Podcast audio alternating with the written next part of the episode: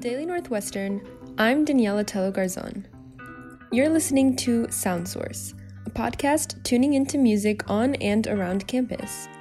The song you're currently hearing is called The End, and it's the last song on the unreleased album, I Know Fish Can't Really Hurt Me. The album was made completely virtually by a musical group currently named Noah Toritto, who has never played or rehearsed their music live. With three main members and various contributors, the group produces instrumental music that has elements of jazz, blues, and rock. Today, I'm talking to Noah Toritto, Seamus Masterson, and Jared May about their new album and a few of their singles. The name of the album is I Know Fish Can't Really Hurt Me. Noah Toritto, who shares the name with the group, plays the guitar, electric piano, piano, organ, and synth in the album. He told me the story behind the name. I was at Montrose Beach actually, and I was discussing with a good friend of mine their extreme phobia of fish. And they turned to me during the conversation and kind of laughing said, Well, I know fish can't really hurt me. And that phrase just kind of stuck with me. I kind of turned that into a bit of a mantra in terms of writing the music and all the kind of irrational fears that come with putting yourself out there creatively. And I was like, you know what? Fish can't hurt me. So anytime I doubted myself or whatever, that was kind of just a, a little thing I recalled. Due to the pandemic, the biggest challenge the group has had to deal with is that they have never rehearsed their songs in the same room. Everything has been done virtually.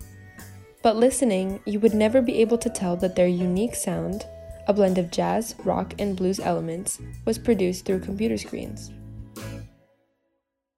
It's going to be different than anything you've ever heard, but there's going to be a lot of things that you're familiar with within the songs. So I think there's there's something that's everyone can find that makes them feel at home within this album that is very different than a, a lot of other things out there. Ironically, the song The End from the album was released first. As with the other songs in the album, the musicians recorded their parts separately and mixed them together. The song is only a little more than a minute long and features an acoustic combination of guitar and violin. Originally, The Breaks, which ended up being kind of the second single, was the lead single. We were just talking about it on Zoom one day, and we were just like, you know what, we should release The End. It was, it was a pretty split second decision.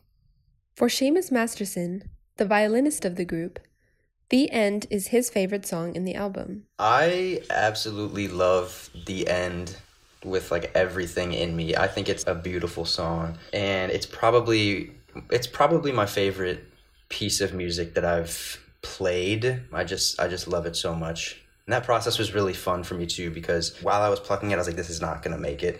Um, I'm just kind of like messing around. Um, but then I, you know, listened to it back and I was like, this is pretty interesting. So I sent the whole thing.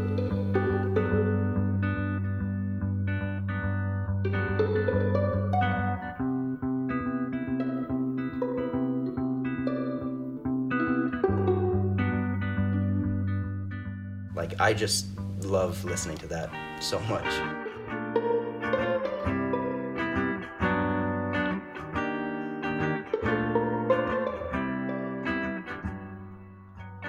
It was a nice introduction to who we are and what we were trying to do. And then we had the Breaks come out a little later, which I think is a little bit more representative of what the rest of the album sounds like.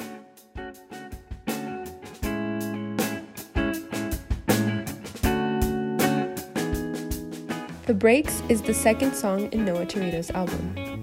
Noah started writing it with his best friend, Jake Bell, who isn't officially part of the group. He was over at my house, and we were kind of just messing around with the chords.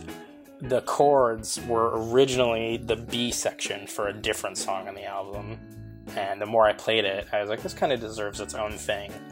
But I would say actually Seamus kind of can take a lot of the credit for bringing that song to what it is. I had the guitar line, and that was kind of the the root of it. And then Seamus recorded the strings, and I think that's that's really when the song kind of took on the life that it has now.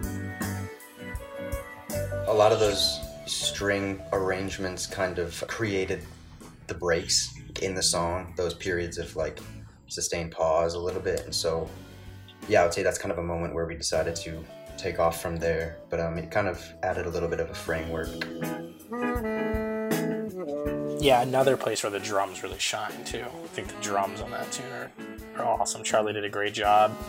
And I really worked to make the solo at the end work around those rhythmic elements. So I think it, it definitely became a pretty unique song. One interesting aspect of I Know Fish Can't Really Hurt Me is that none of the songs have lyrics. Aside from the choral vocals in one of the unreleased songs, the album contains only instruments. They used guitar, piano, electric piano, organ, synth, violin, bass, synth bass, drums, tenor saxophone, and upright bass.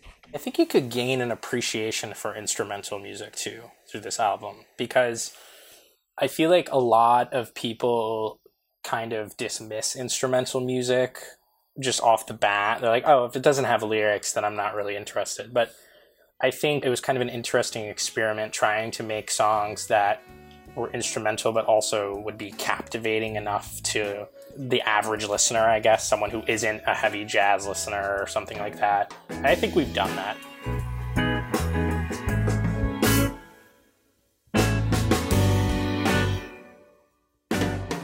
From the Daily Northwestern, I'm Daniela Tello Garzon. Thanks for listening to another episode of Sound Source. You can find Noah Toritto on most music streaming platforms such as SoundCloud, Spotify, and Apple Music. And the full I Know Fish Can't Really Hurt Me album will be released on March 5th. You can also follow Noah Toritto on Instagram using at Noah Toritto Music. This episode was reported and produced by me, Daniela Tello Garzon. The audio editor of The Daily is Alex Chen. The digital managing editors are Molly Lubers and Olivia Yarvis. The editor in chief is Sneha Dey.